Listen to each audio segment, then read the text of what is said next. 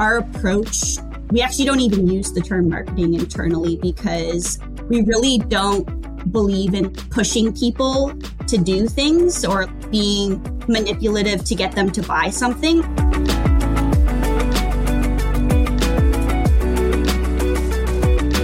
Hey there, and welcome to Up Next in Commerce, the top podcast for e commerce insights, where we get to hear from executives leading the charge at the most innovative Fortune 500 companies to the fastest growing startups today and everything in between. I'm Stephanie Postles, CEO of Mission.org. If you're well versed in the beauty space, you may look at Deciem and think, hmm, this looks like a very different type of beauty brand. It's because it is. Deciem is a company behind global powerhouses like The Ordinary, and it's more focused on education than manipulation. On today's episode, we talk with Jordan Dyke, Deciem's digital director, all about acquisitions, global expansion, and how they've taken the skincare world by storm simply by telling it like it is. Enjoy today's episode.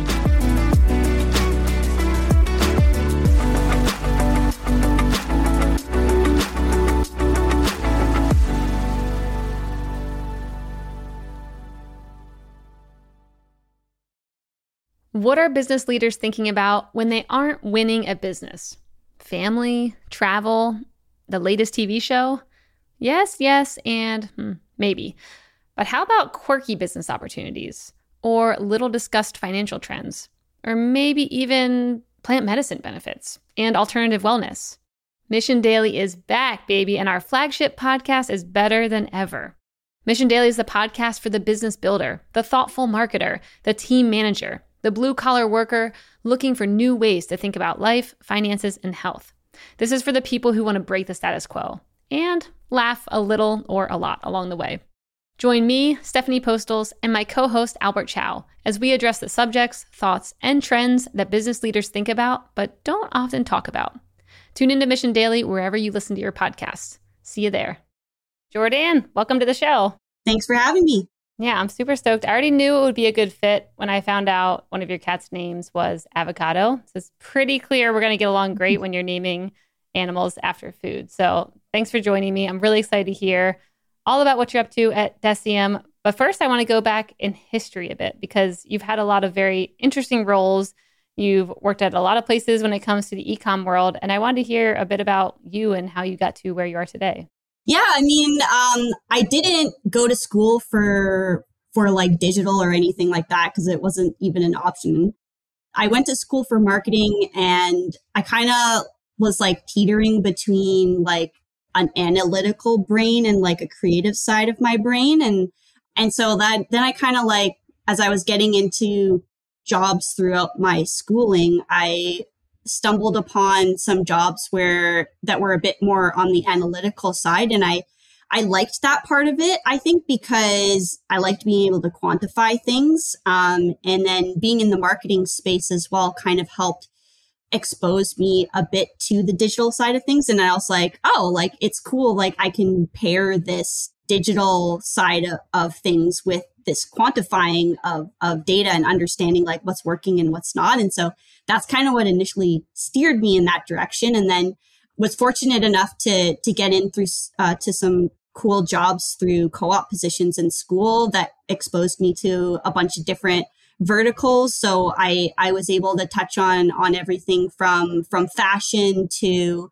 um, online grocery which uh, at the time was really up and coming and and a net new kind of industry in canada and then eventually ended up in a beauty related industry position. And um, and then that's how i kind of hopped over to deciem mm-hmm. okay so tell me a bit about deciem i mean i kind of already have a bit of context because we did have the ceo of the ordinary. He came on maybe a few months ago. So i have a little bit of context but for anyone who doesn't know can you give an overview of what deciem is Sure. Yeah. So Deciem is an umbrella company of beauty brands. We're kind of like an incubator of um, innovation in the beauty space. Our most popular brand um, that most people are familiar with is The Ordinary. And that's really what propelled a lot of our our growth as a company. And we recently, I think it was around this time last year, we had a big purchase through Estee Lauder. So over the next three years, they'll be in taking over full control or ownership of the company. And so we're really excited about that partnership because um, it opens up a lot of resources on both sides. And I think like it's it's fun because we're learning from them and they're learning from us. And and there's there's a lot of, of exposure to different lines of business and different brands and stuff that that we we can tap into and be better. Uh, that's awesome. I mean, I'm sure there's a lot of uh, interesting stories going on when a big company comes and purchases you. And I want to also hear, I mean, you just mentioned earlier before we were recording that, you know, you all just undertook a big digital transformation. And I'm thinking, okay, then Estee Lauder comes in and, you know, buys you guys. Do you have to do another one? And what's that like? Yeah, I mean, I think we're we're fortunate because like our culture is very agile and flexible um, and, and quite young, I would say too. Um, and that's allowed us to be really comfortable, I think, in a space where historically in this industry, it's been quite rigid and like there's a certain way of doing things. And so I think that's, that's in part why Estee Lauder bought us, to be honest, is to learn from us on that side of things. And so, um, you know, I think there was some fear kind of going into it internally that like they were gonna, they're, you know, gonna come in, they're gonna change us, they're gonna make us all these like corporate robots and stuff. And like that is like the complete opposite of our culture. And, um, and it, I mean, pleasantly surprised, I would say so far in that like they're, they're actually very humble, um, and their culture aligns a lot closer to to ours than we initially expected and it's it's really formed this great partnership and so yeah i mean i think our digital transformation in particular was something that we knew we had to do. Um, we came from a place where we were this small startup um, started the company in 2013 and at the time there was no like shopify or you know easy like plug-in solutions for for startups that really made sense financially. And our founder also had a background in in program engineering um, and so it just made sense like we'll just build everything ourselves and it will be cheaper and we can customize it and make it whatever we want and and then over the course of of the years we started to go viral and explode and and all of a sudden this this small startups like oh my god i like how do we like manage the all of the things that we need to add to this platform and how do we scale and grow and and um, be able to support this behemoth of a business that we've like stumbled upon um, with the systems with, that we have? And they served us so well for so long um, so i think it was like it was a hard decision to make but ultimately we decided that you know it's time for us to move to something different. So we actually invested in into the Salesforce ecosystem um, with Commerce Cloud, Service Cloud, um, and Marketing Cloud across the board, and that's really allowed us to to scale a lot faster and not have to worry about you know if the site's going to crash tomorrow. Yeah. Are we going to have people available to like fix it and stuff like that? Because like the stability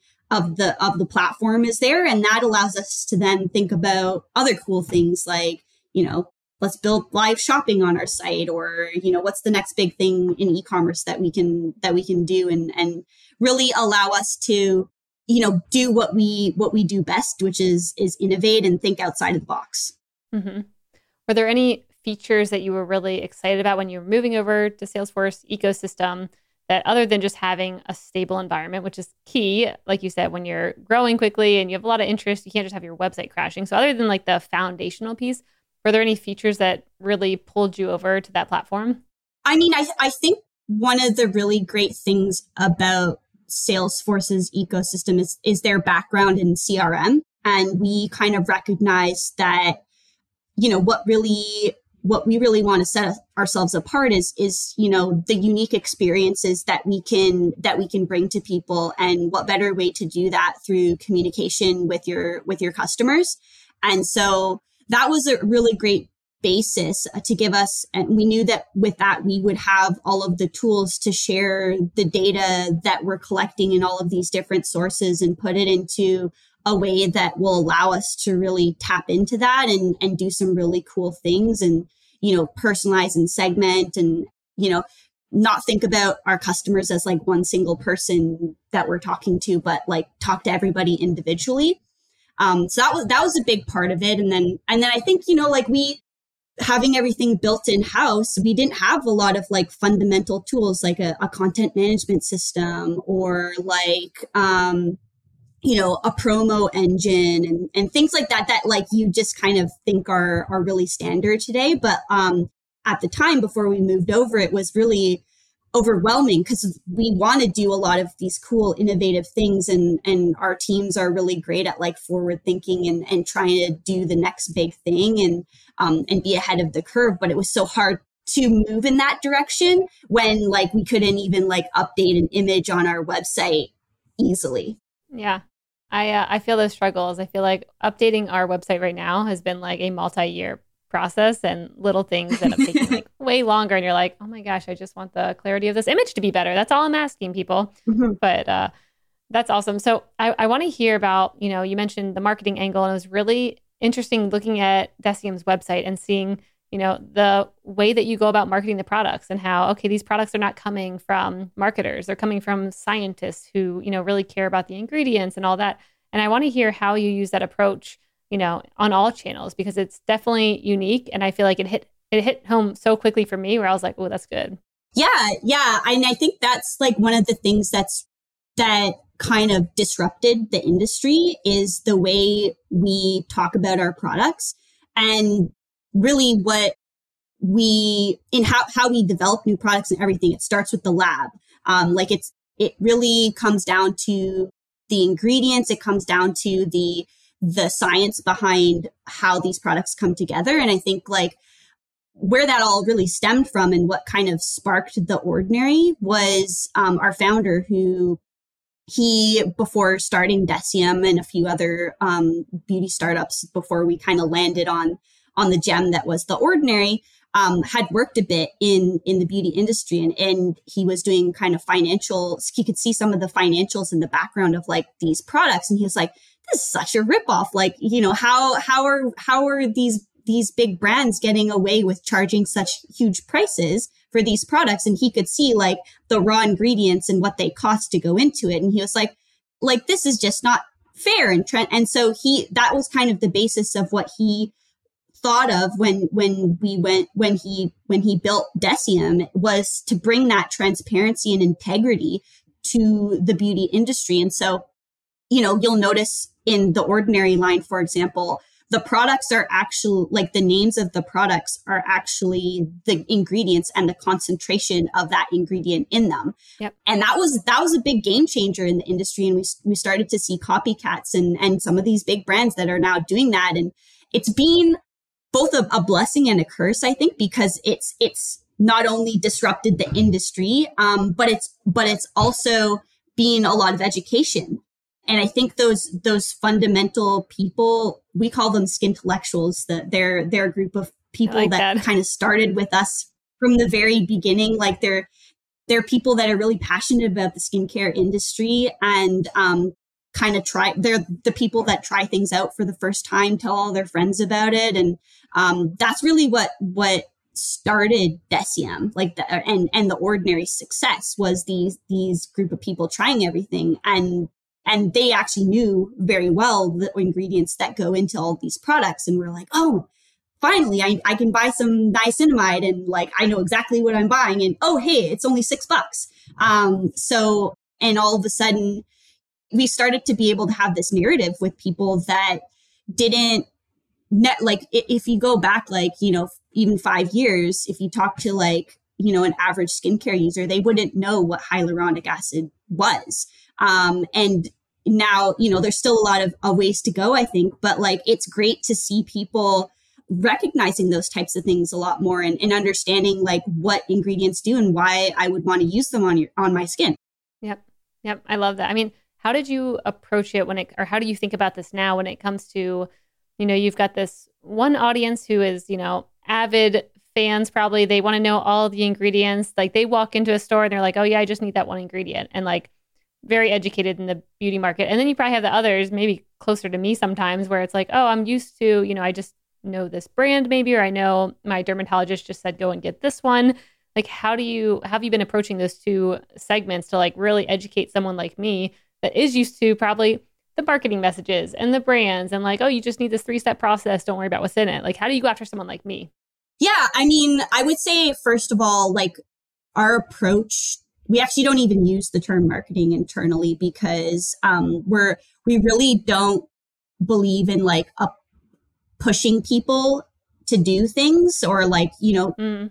being manipulative to get them to buy something and it's real like so where the way we kind of approach things is is how can we how can we be educational how can we um, add value to to solve problems that people are looking to solve um, and so and what you're describing is this uh, um, this kind of balance of how do you communicate with this intellectual versus like you know maybe the newbie let's call them it's a balancing act because I think what we don't want to do is is alienate one group by talking to the other.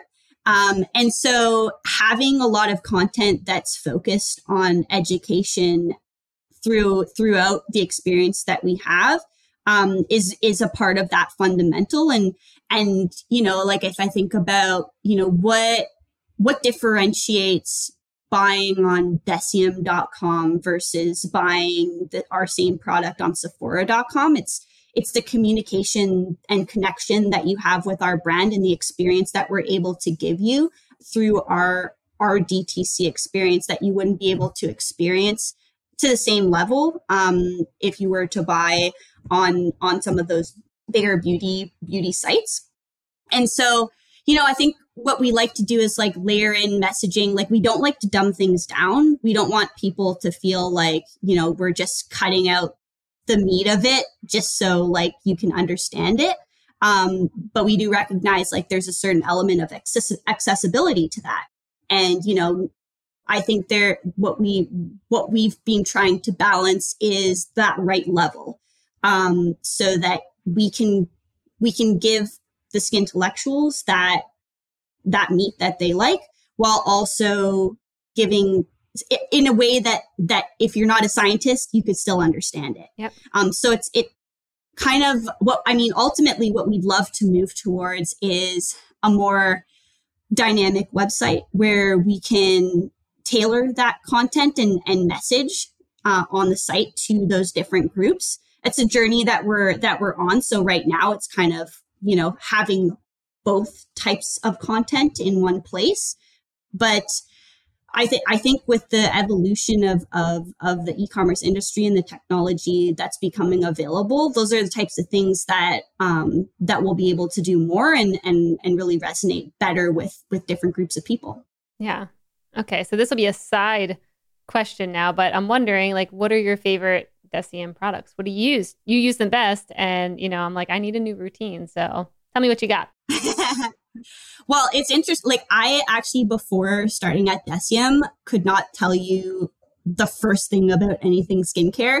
And so I came in, I was like, you know, one of those newbies, and I was like, I can't even pronounce half the things that I'm supposed to talk about in in my initiatives. And um, and so um, thankfully, I was able to kind of educate myself through a lot of the the content that we have available. And um, landed on for me niacinamide okay. um, is a really great serum that i use daily and it's great for minimizing the congestion on your face and i have like a really oily complexion and i, I suffer from acne um, it doesn't solve acne but it definitely helps kind of like reduce the amount of oil on my face that i know is is kind of a contributing factor to that um, and then hyaluronic acid is my like second go to, especially right now. It's like really, really dry in Toronto. And I'm just like slathering my face with it all the time because it is a great hydrator. Mm, all right, good. I, um, I wrote both of them down. So now I know. That's awesome. Okay. Now back into the commerce piece. Tell me um, how you all are thinking about retail. Like, what are you rolling out over the next couple years, or how are you betting on it?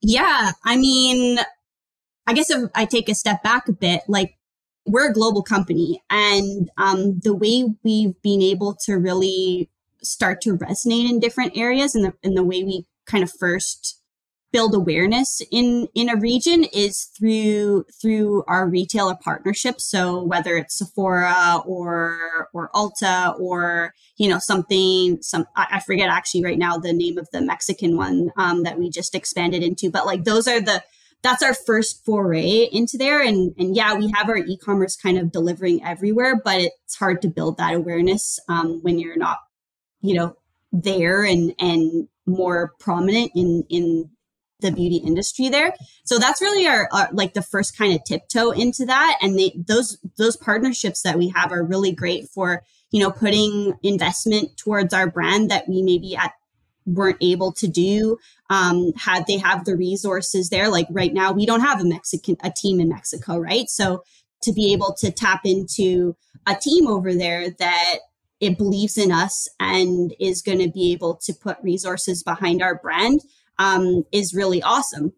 So that's that's from a like partnership perspective. That's that's how we kind of first approach things, and then and then from there we we look at from a DTC perspective. Okay, um, you know where are the areas that we see the most amount of growth, and we work really closely with with marketing partners like Google who are able to to tell us, you know, where are people searching for the ordinary the most um, and we can see through our e-commerce like where there's up and coming growth of sales and stuff like that and, and even traffic on our website. For example you know we have a ton of traffic um, in, coming to our site in india and we're like oh like wouldn't it be great if like we we re- invested the resources to like grow there?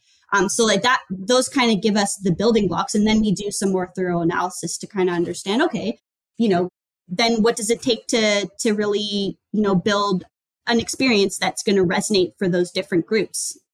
There's a stereotype of the average American worker whose life goes something like this go to work, come home, consume some kind of entertainment, go to sleep, lather, rinse, repeat. If you're listening to this ad, then I know that that life does not resonate with you. For the truly disruptive business leader, work doesn't stay at the office, and unwinding doesn't mean watching TV at night every single night. This is why we've created Mission Daily a podcast that discusses the trends, habits, and ideas that thoughtful business people are contemplating every day. From quirky business opportunities to interesting investment ideas to the latest research in health and exercise and alternative medicine, and maybe even plant medicine. Who knows where we're going to go, but Mission Daily covers it all. We're releasing new episodes every weekday. So join me, Stephanie Postles, and my co host Albert Chow as we discuss the subjects, thoughts, and trends that business leaders think about but don't talk about publicly, that is. Break the status quo. Tune into Mission Daily wherever you listen to your podcasts. See you there.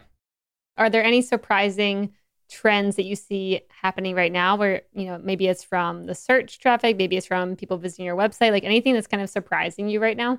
Well, I mean, I think we our our whole team was really surprised when um and we didn't it was it was interesting because we received this as like secondhand knowledge um, from one of our partners look fantastic in the uk and they had done an analysis and um, had done an interesting study that illuminated that we were the top search our, our aha bha product um, for the ordinary was the top searched beauty product in and i'm gonna like butcher the number but it was like a crazy amount of countries and we're like wow that's so cool um, and then that just like sparks a lot of like, you know, oh, we're doing the right things. Like, what else can we do? How can we, how can we do this again? Like, it's, it's really fun.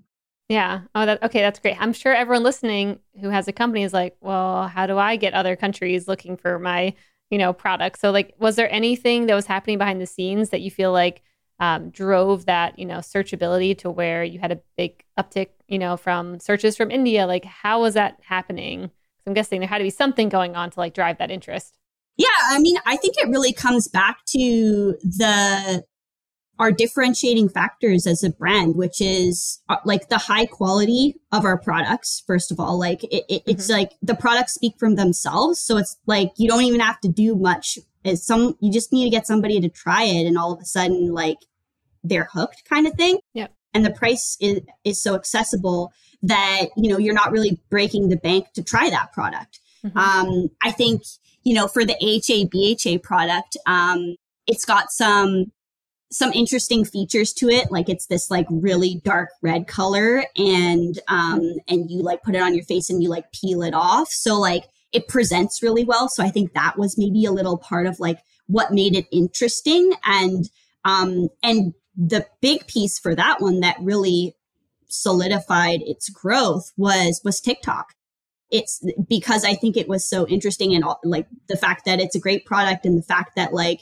you can show like a cool video and stuff with it on your face um, through TikTok, it would just like exploded. Um, yeah. And then we just had all of the these different areas and groups that as they're kind of discovering TikTok, really really started getting introduced to our brand. Mm-hmm.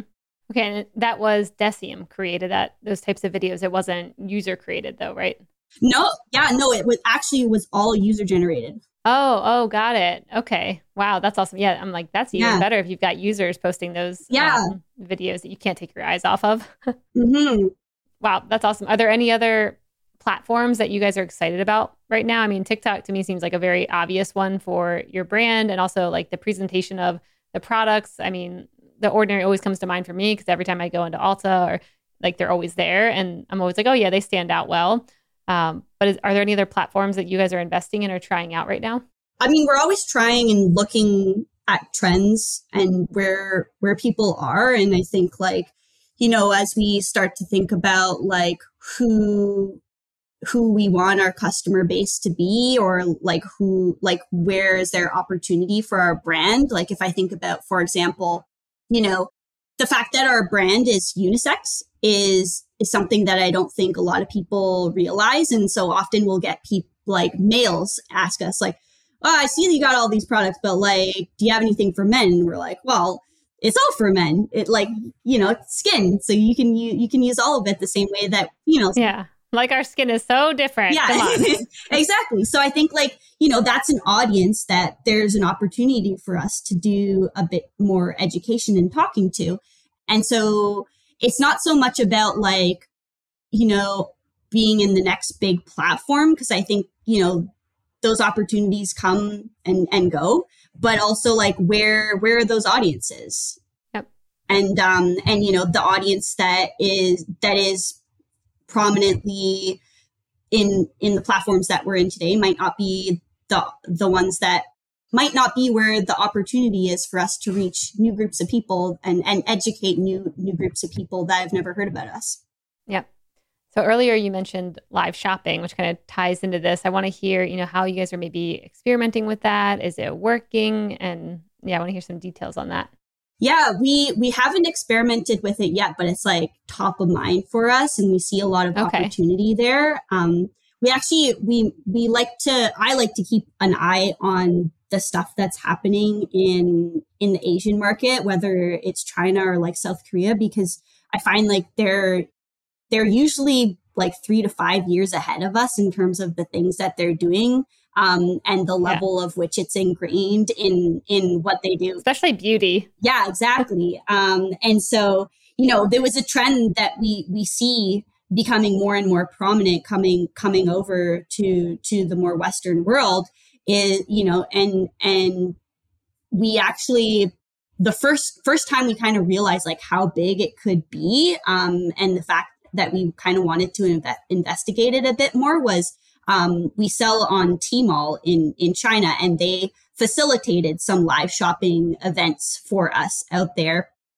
And it it exploded. Like it, it was like it, like in a, in a matter of like a couple hours the amount of excitement and um, engagement with our brand was was like unseen, and we're like, wow, if we can do that in like an hour in in China, where we have we don't have as much visibility, and we're still kind of growing and establishing our brand, imagine what we could do in North America. Mm-hmm. Yep. Yeah. That, oh, that's awesome. Well, that'll be exciting to see how you guys kind of play in that arena eventually. And mm-hmm. yeah, I think tests like that are so interesting to be able to see. I mean, we watched uh, there was this video where this professor was showing, okay, here's what live shopping can do. And they did it on the screen and they sold out of this item in like two minutes or something wild. And I feel like that was the video that always, you know, got shipped around to people to be like, here's what is possible. And shopping can just be done in a very different way depending on where you are, which is to figure out what are those methods and how do they how do you connect with those you know different users and uh, customers yeah, and it's a really great um, medium for our brand in general because it aligns really well with how we that education piece of of our brand, and you know, really being able to like have more of a human connection um, on a on a broader scale with our customers. Um, it, it's it's really cool. Mm-hmm. Yep. All right, so I want to hear now what are you most excited about over the next couple years? It can be personal. We can talk about your new house. We can talk about your cats. We can talk about work, whatever you want, wherever you want to go. But what are you most excited for and looking forward to?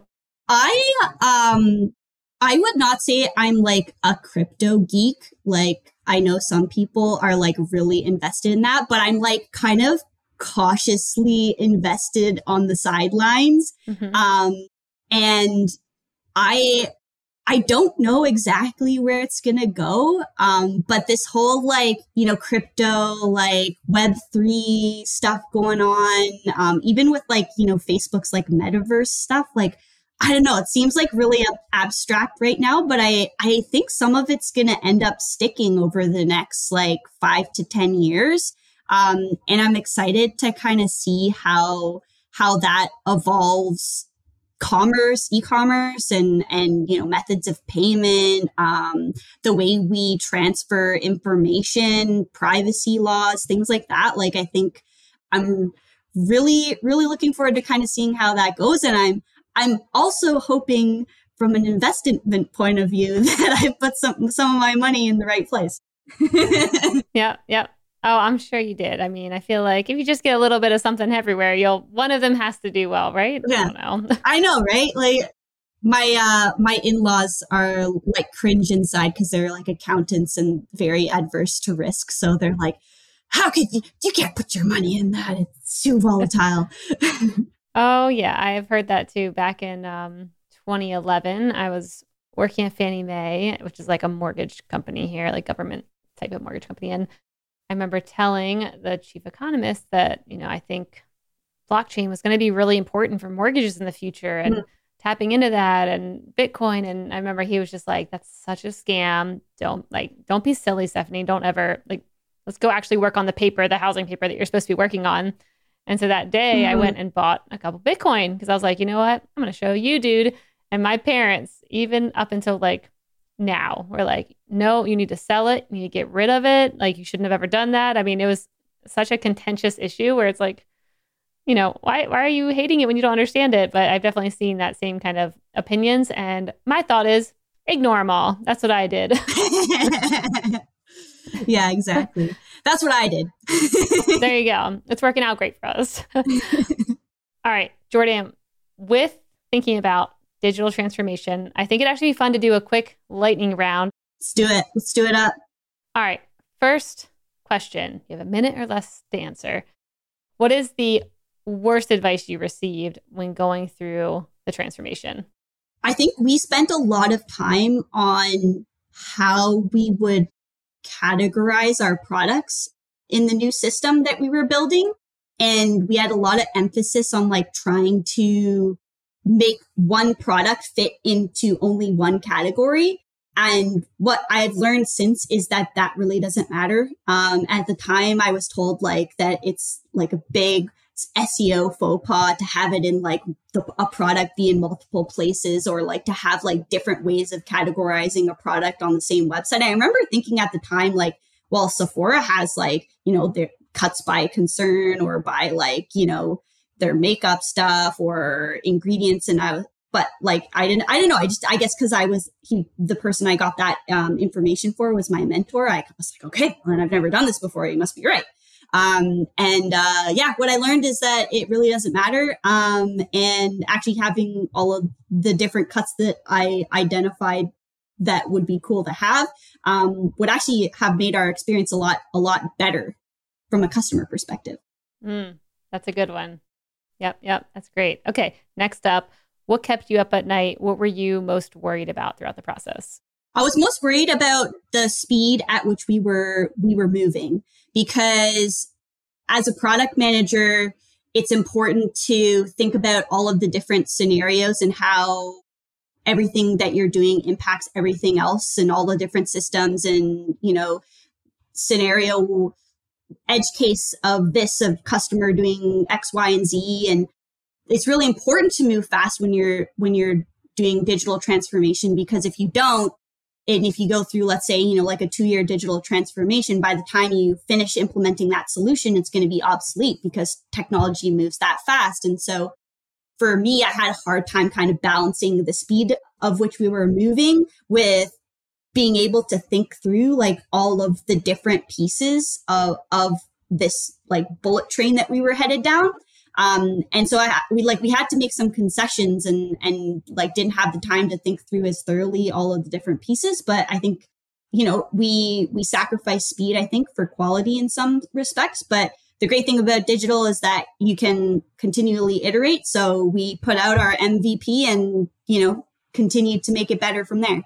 Yep. Yep. All right. What was the biggest surprise throughout the experience? I would say the biggest surprise that I had was how important change management is to a digital transformation.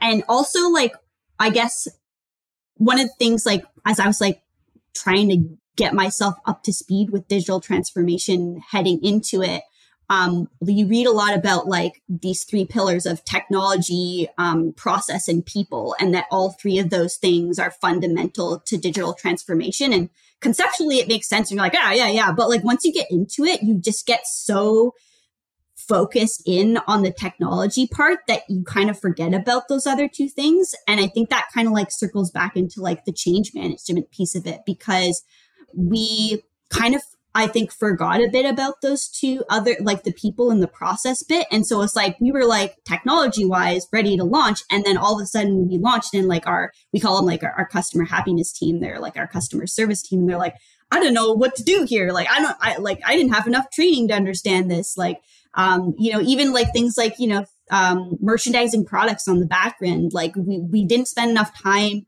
teaching our teams internally how to use these great new tools. And and even now i think we're we've we we're still learning them a bit because there's just so so much there. Oh that's a good one. Okay and the last one what would be one piece of advice that you would give to anyone who is considering this path?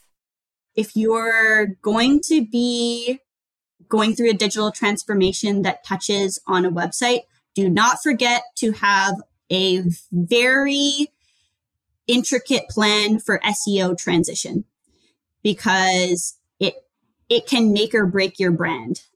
We've learned some of this the hard way and it's really hard to I would say like make sure that you work with a partner, um, whether it's an agency or you have somebody internal that's like an SEO whiz um, that can help guide you through that process and have like a really clear plan of how you're going to transition URLs and make sure that all of the great the great traffic and, and clout that you've built with the brand and website that you have today is able to transfer over to the new solution that you build. Mm-hmm. Okay, now I'm curious. How do you make sure it transfers over? I mean, I'm sure it's like a thousand little pieces, but how do you actually do that? It is. I am no SEO. Like, I mean, I, okay. I know, you know, SEO to a certain degree, but like I, I would not profess to be an SEO expert. Um, but there's like a lot of things that we we hadn't thought about, like, you know, all of the different versions of URLs that we were going to have for all of the, the regions that we're in. And how do you make sure that the right version of that URL for, let's say, AHA, BHA, our, our AHA, BHA product, when I'm searching in the UK, how do I make sure that version of the product page shows up when somebody searches on Google? It's hard to like think about, but like there are really important pieces to making sure that you can still get the traffic that you need um, going to your site. Mm, that's great. Okay. That was awesome. All right. Well, with that, Jordan, thank you so much for joining me today. It was a pleasure having you on. Where can people learn more about you? Uh, they can reach me on LinkedIn, um, Jordan Dick. Pretty easy to find. I've got a uh, a cat in my profile picture, so that will be your tell. it was easy tell. I was like, "There's Jordan." All right, I know uh, where I can start our conversation off with. It's amazing. Thanks so much, Jordan. Awesome. Thanks for having me.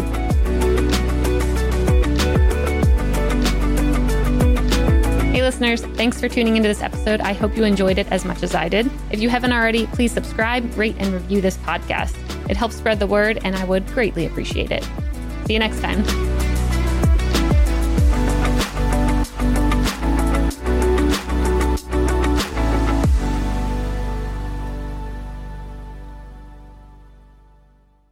Thank you for checking out another epic hour of business insights and inspiration on the Up Next in Commerce podcast.